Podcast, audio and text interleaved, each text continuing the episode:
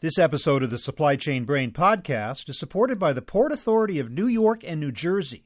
Be sure and stick around after the discussion for a look at the port's expansion initiatives and its vision for the future.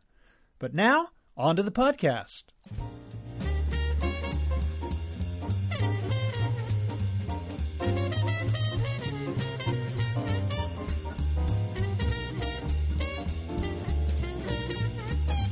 Can U.S. East Coast ports handle the huge new container ships that are coming to their berths? Hi, everybody. I'm Bob Bowman, managing editor of Supply Chain Brain, and this is the Supply Chain Brain podcast.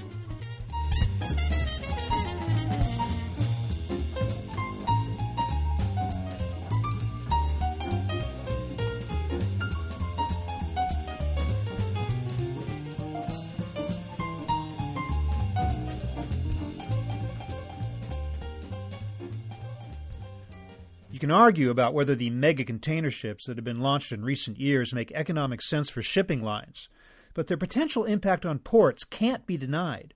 They require deeper water, longer berths, taller cranes, bigger container yards, and improved connections to trucks and trains. Any major port that wants to remain competitive will have to spend billions on projects of that kind. But the big ships also present an opportunity for new business, especially for ports on the U.S. East Coast. They stand to benefit from the recent widening of the Panama Canal, which allows U.S. bound ships from Asia to bypass the West Coast, where they would normally unload. Today I'm speaking with Andy Saporito, Deputy Director of the Port Department of the Port Authority of New York and New Jersey, and Captain Eric Weberg, Marketing Manager with McAllister Towing and Transportation Company. They'll tell us about the opportunities and challenges that East Coast ports face as they gear up to compete for the business of global container lines. So here is my conversation with Andy Saporito and Eric Weberg.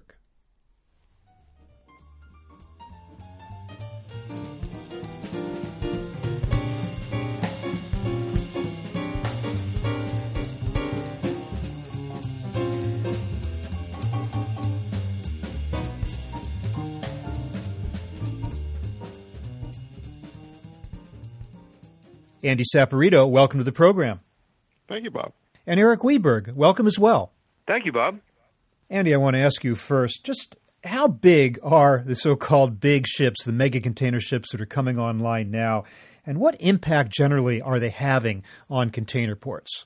Well, well, Bob, the largest ships we have to date are just a little over 10,000 TEUs. You know, it has a, a big impact on us, probably because over the last, uh, I would say, 10 years or or so, the ship size has gone from four to 6,000 TEUs to what I just mentioned is 10,000 TEUs. So the capacity in the yard, the amount of equipment, even the, the hours it takes to work these vessels uh, keeps on increasing, which uh, puts stress and strain on the whole uh, network.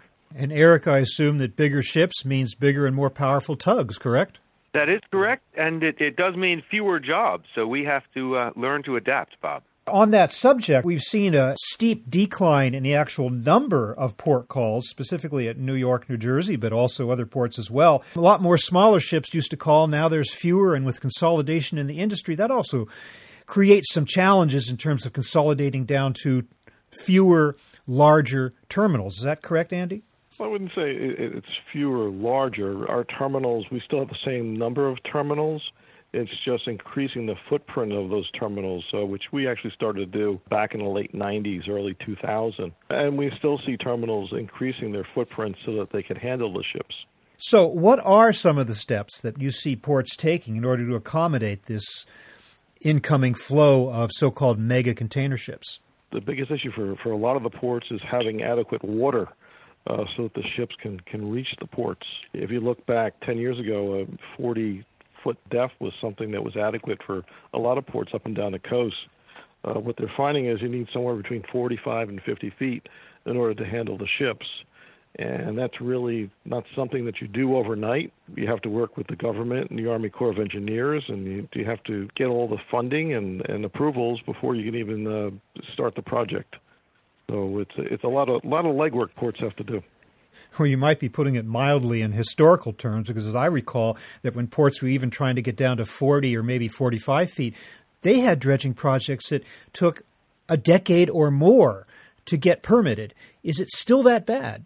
It takes a long while, and you know, funding is tight, so uh, ports are competing. We were actually in the process of working on our 45 foot project uh, when everybody realized that we really need 50 feet. So while we were moving forward with 45, we actually got reauthorized to 50, and we just completed that part of the project uh, this summer. So you did manage to get through those regulatory hoops, despite the uh, difficulties of that. I want to talk about some of the accompanying infrastructure. First of all, the berths themselves, I assume, have to be longer. The acreage of the terminal has to be bigger. And here on the West Coast, we've seen a switch in some ports from wheeled to stacked containers in order to get more in the yard. Is the same thing happening on the East Coast? Yes, and it's it's again it's something that's been going on since the late '90s, where terminals have converted from wheel to uh, stacked operations. Berths, you're right, have to be lengthened and also deepened.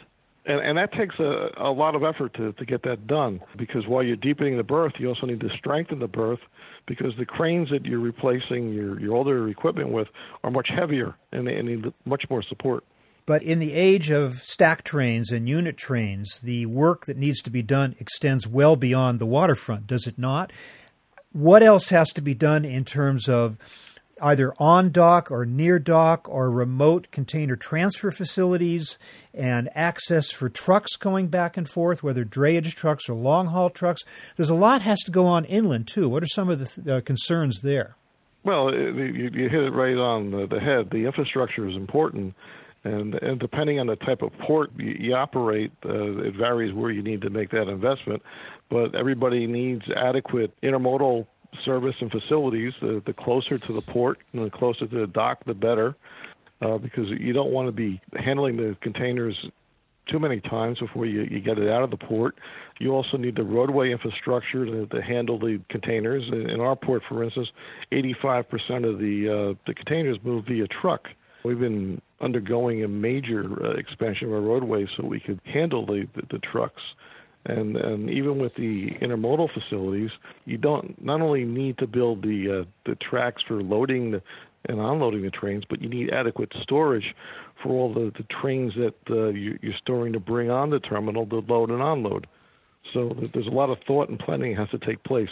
Will that 85% figure remain steady going forward, or do you see the opportunity to increase the share of intermodal or rail traffic to in and out of the port? Uh, we are hoping to increase that. We're really eyeing discretionary cargo, which is a cargo that was traditionally can move anywhere along the coast, but as a as a first port of call, we're going to be aggressively and have been aggressively uh, trying to attract that cargo here. Um, the other thing we've been looking at is the viability of barging containers out of the port just to take the, the stress off the roadways of the infrastructure. Eric, tell me a little bit more about what the modern day tug needs to look like these days. We talked about it obviously has to be more powerful, that's for sure, but technologically and just bells and whistles, so to speak, are you bringing on new tugs now, and how different are they from the old models? Sure. Good question, Bob. We have um, uh, three tugs which are being built now. We call them the uh, Captain Brian A. McAllister class. They're 100 uh, times 40 feet and almost 7,000 uh, horsepower. They're 6,770. They have FIFI 1, which is one of the, the top firefighting capability. When we put out a marina fire in our Chesapeake Bay operations, they actually complained because we knocked all the buildings down. so oh. they were extremely powerful, you know, uh, firefighting capability. And then we have uh, Tier 4 compliant engines, which there's a kind of an irony there because they have acidic fuel, which dissolves the pistons. I'm not an engineer, but it, basically the carbon footprint is actually a bit higher, uh, despite having an eco-friendly engine. So, you know, we're trying to balance a lot of things. But the, the net result is it has um, stronger bollard pull, which means the tug can pull more ship from one platform and can arrest the movement of a ship uh, better. It's basically a stronger unit, is what it comes down to. How many of them do you have to put up against the biggest ships? Is it, do you need one, more than one tug? Uh, well, we've adapted these from the West Coast to the East Coast requirement. When the largest ships, like I think the 18,000 TEU vessel called in Oakland, it required, we looked at the photos, we studied them, uh, and they required five tugs. So we're, we're anticipating at least three of our best tugs, and, and maybe more, maybe four or five, depending on. I don't think we'll have 18,000 TEU vessels in New York anytime soon, but we're ready. They're not inexpensive. It's a capital investment that we take the risk, uh, uh, assume the risk entirely on our own. and we think it's a good investment in the future. Even a 10,000 TEU ship has the potential for offloading a tremendous number of containers into the yard at a time. So, Andy, how do you see ports working today in order to avoid bottlenecks and congestion when one of these giants comes to call? What we're seeing is more labor being put on, staff in the ports. Terminals are acquiring additional equipment and they are improving their, gate systems so that they can handle the amount of trucks that, that will be uh, coming in the future as expeditiously as they possibly can. Um, another thing they've been looking at is appointment systems so that everybody doesn't arrive all at the same time and you can spread the, the work out over the day and actually lay out your yard so that you can accommodate the, the trucker when he comes in and you're not picking through numerous boxes to deliver one. Can you increase your gate hours?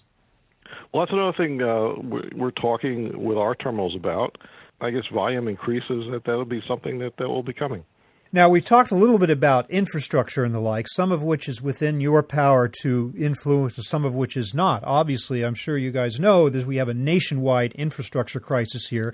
We have a lot of crumbling infrastructure, bridges, highways, roads, and, and, the, and ports as well against the backdrop of the difficulty of financing new infrastructure projects right now, where does that leave ports, some of which is, again, out of their control and yet does affect their ability to be competitive? So, where do you guys stand on that, and how can you address the issue of infrastructure on a nationwide basis as it relates directly to port operations?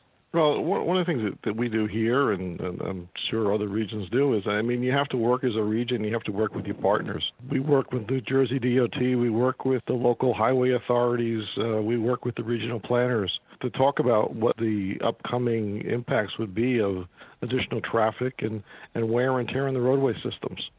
So uh, there's a, there's a constant dialogue, so that as a community, everybody's working together and also fighting for funding. There's a lot of grants out there and other things uh, that you can leverage to, to, help you improve things. Well, that's the big question, isn't it? Paying for all of this. Where's the money coming from these days, and how does that differ from before in terms of ports being able to make the necessary infrastructure improvements? Most states and entities, you know, they're, they're looking to DC for grants, as I said. As a port authority, we're making the investment on the Bayonne Bridge to raise it so that actually the roadway uh, is raised and ships can get under it. Everybody's contributing. What about the Panama Canal? It has expanded. Finally, the new set of locks is open, which encourages ships and shippers to move stuff all water from Asia through the canal and then up to the East Coast. Seems like that would be a good deal for East Coast ports. Is it too early to tell whether there's a difference there, or do you see one or see one coming? We've received the first ships that have used the new locks. As I mentioned previously, the, the largest ship we've had is just a little over 10,000 TEUs. Really, what everybody's waiting for is the completion of the Bayonne Bridge, and, and we'll be seeing much larger ships, probably uh, in the region of about 14,000 TEUs, is, is what we're being told by the industry. Once the Bayonne Bridge is completed, the, the lines will probably put these ships in the service, and they'll be running up and down the coast. So uh, everybody's waiting for the bridge, which uh, by the end of 2017 will be completed, and you'll have the clearance, and then we'll really start going. But you really do think, do you, that the expanded Panama Canal is an opportunity for East Coast ports generally? Yes. It would take a certain amount of business away from the West Coast. We also saw a shift in business away from the West Coast during the labor problems that plagued West Coast ports over the last several years as they attempted to negotiate a new contract. A lot of that stuff began to come to the East Coast, I believe. Did you see a permanent shift in that flow, or did it just all go back to business as usual when the West Coast came back up to full speed? Actually, uh, we've been su- pleasantly surprised by uh, market share and what's stayed. It has kind of uh, come down a little bit over the last three months, but I would say over the first six months of 2016, our volumes have pretty much held uh, where we were. Does that suggest that shippers are doing a better job of spreading their business around? They don't want to put all their eggs in one basket necessarily in case something goes wrong at one in one port range. Does it look like they got a little smarter about that? Definitely. And I think that's helped us. It's helped other ports, and it's also taught us a little bit as to what we need to be prepared for uh, when these larger ships come. I want to ask you both about the environmental issues that accompany any uh, infrastructure improvements at ports, or for that matter, anywhere related to the movement of freight. Eric, I want to start with you. You did allude to the fact that the new generation of tugs, you said, are slightly higher in terms of emissions, and I'm wondering how you deal with that, or is there a way you can offset that? What are some of the emissions issues that you face with the new technologies that you're dealing with? Sure, Bob. Uh, I should qualify it by saying I'm a deck officer, not an engineer. Suffice to say, uh, the consumption of uh, tugs regarding fuel goes up with the Tier 4 emission standard. We have more sophisticated engines. Uh, they have, uh, as I mentioned, acidic fuel, which dissolves the pistons. They're using uh, urea, and there's an afterburn effect, which does uh, increase, uh, reduces the fuel efficiency. So that raises the um, output of emissions, basically, while using lower emission fuel. So lower emission fuel, but more of it, and it's they pretty much offset each other. So we're the ones who are burdened with the cost and technological work of emplacing the new engines. We just follow the regulations, and sometimes they have a, a a beneficial net effect on the environment, and sometimes they don't. But our job is essentially to do what we're told. Are the regs getting tougher? In general, uh, I would say yes, uh, although it's not my field of expertise. I'd say that as we learn more, we're more comprehensively regulated. Well, Andy, you know on the port side that uh, ports and especially uh, container ships have come under a, lot, under a lot more scrutiny recently with regard to the issue of emissions. The use of so called cold ironing, ships being required to switch to shore power when they come into shore in order to reduce the emissions from the ships themselves and other aspects of that. So, what's going on as you see it on the port side in terms of the need to balance?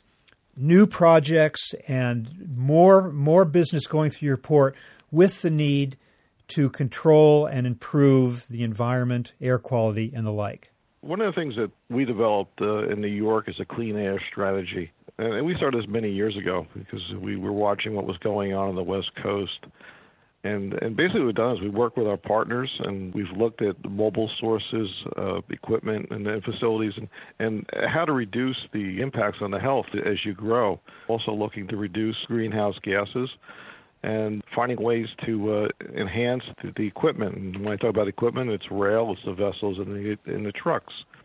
So one of the things we've done is we've we've helped the railroads retrofit their locomotives uh, to make them a lot cleaner We've also had truck replacement programs for uh, the, the lo- local trucking industry to, to make them cleaner.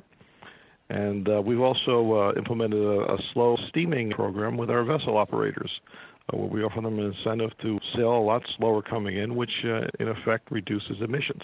I want to ask you both the same question, and that is given the fact that you're out to remain competitive in a very competitive environment and you're out to handle what is sure to be a surge in business in the years ahead, what do you consider to be your biggest challenge? Eric, could you tell me? Could you start with that? Sure thing. It's the same challenge that we've faced for 150 years is that as the ships grow, they become more efficient and they bring more cargo volumes to the port, but they do so on fewer hulls. And uh, you know, World War II, which is obviously a peak uh, in in the last century, in the 40s, you know, 30,000 ships a year in New York and New Jersey. In the 50s, 15,000, and uh, it dropped to half. In the 70s, that went down to 8,000, and now we're at below 5,000 ship arrivals a year in this particular port. So what that means is we've got to be just as efficient and anticipate uh, change um, just as much as we ever have. And it means we're putting more powerful uh, and essentially more expensive equipment up against uh, these ships, sometimes more tugs uh, to compensate for the less, uh, fewer arrivals. But that's the changing environment that we face. Fewer vessels in the same port carrying greater uh, number of containers. We're also very cognizant Whereas Andy might look at uh, at the ports uh, and and developments in in volumes at different ports, our concern is we watch the liner companies themselves. And when a company like Hanjin goes insolvent, we're put in a very vulnerable position. We've got to ask a cash up front uh, before docking ships, and so as a result, we've got to watch the consolidations, which seem to change at a at a dizzying rate among the liners. And each liner has their preference uh, with tug providing in a very competitive environment. And so um, we're on one hand trying to watch the tea leaves, and on the other reacting to changes that happen in the lightning uh, pace in today's world, and in, in that way adapt to uh, possibly fewer customers as well as fewer ships. Andy, what's your perspective? Your biggest challenge going forward? Back in 2014, we went through some, some issues in the port uh, where we're really undergoing a, a lot of slowdowns, if you if you want to use that term. And we knew we had to uh, work better, harder, and smarter. So we developed a council on port performance, uh, which basically brought the port community together, put together a framework to dis- discuss areas of common interest, and find ways to make the port more efficient and develop more reliable levels of service uh, so that we'd be ready for larger volumes of cargo. Council met and, uh, and they came up with uh, 23 recommendations for action, which um, some have been implemented. We're working on others. It's the whole industry working together, and that's the biggest challenge: is getting everybody to agree that they need to work together to make the port work.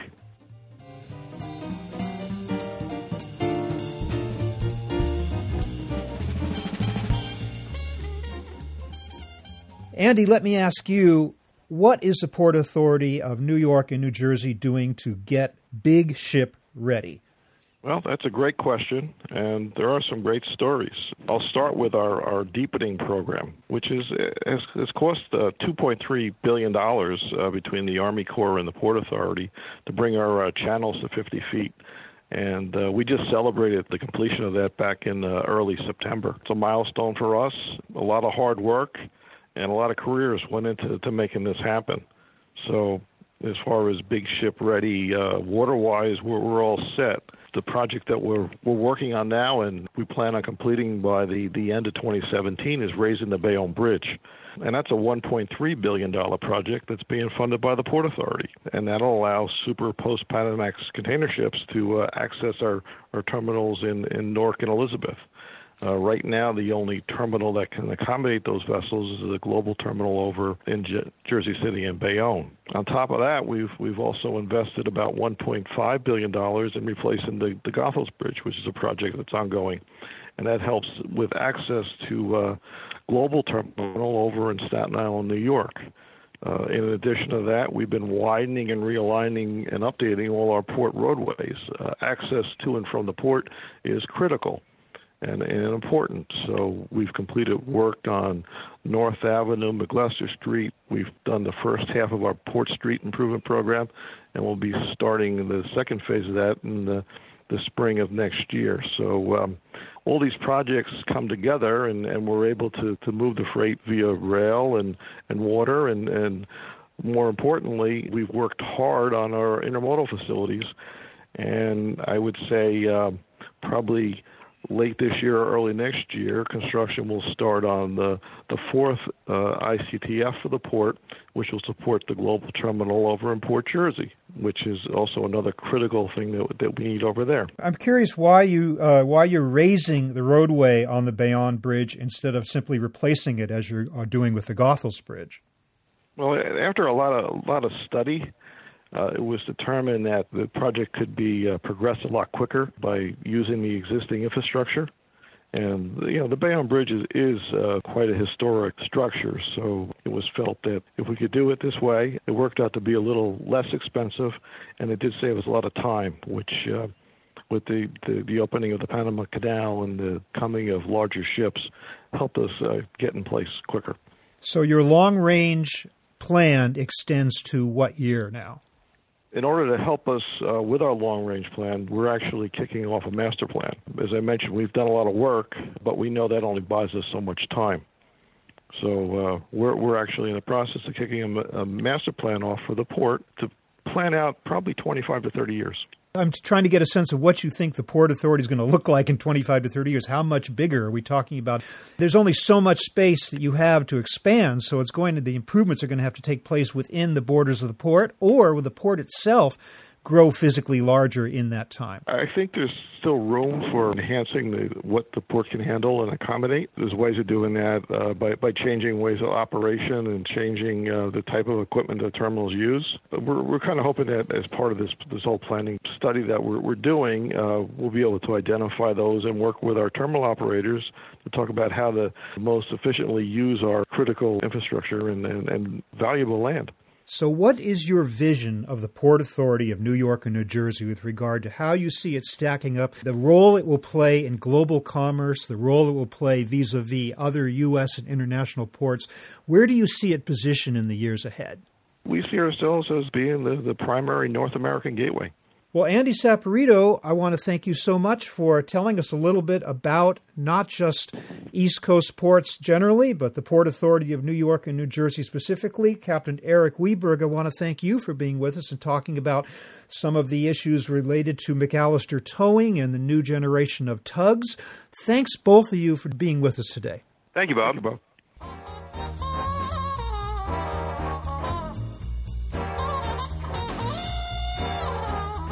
That was my conversation with Andy Saporito of the Port Authority of New York and New Jersey and Eric Weberg of McAllister Towing, talking about how East Coast ports plan to handle the big new container ships.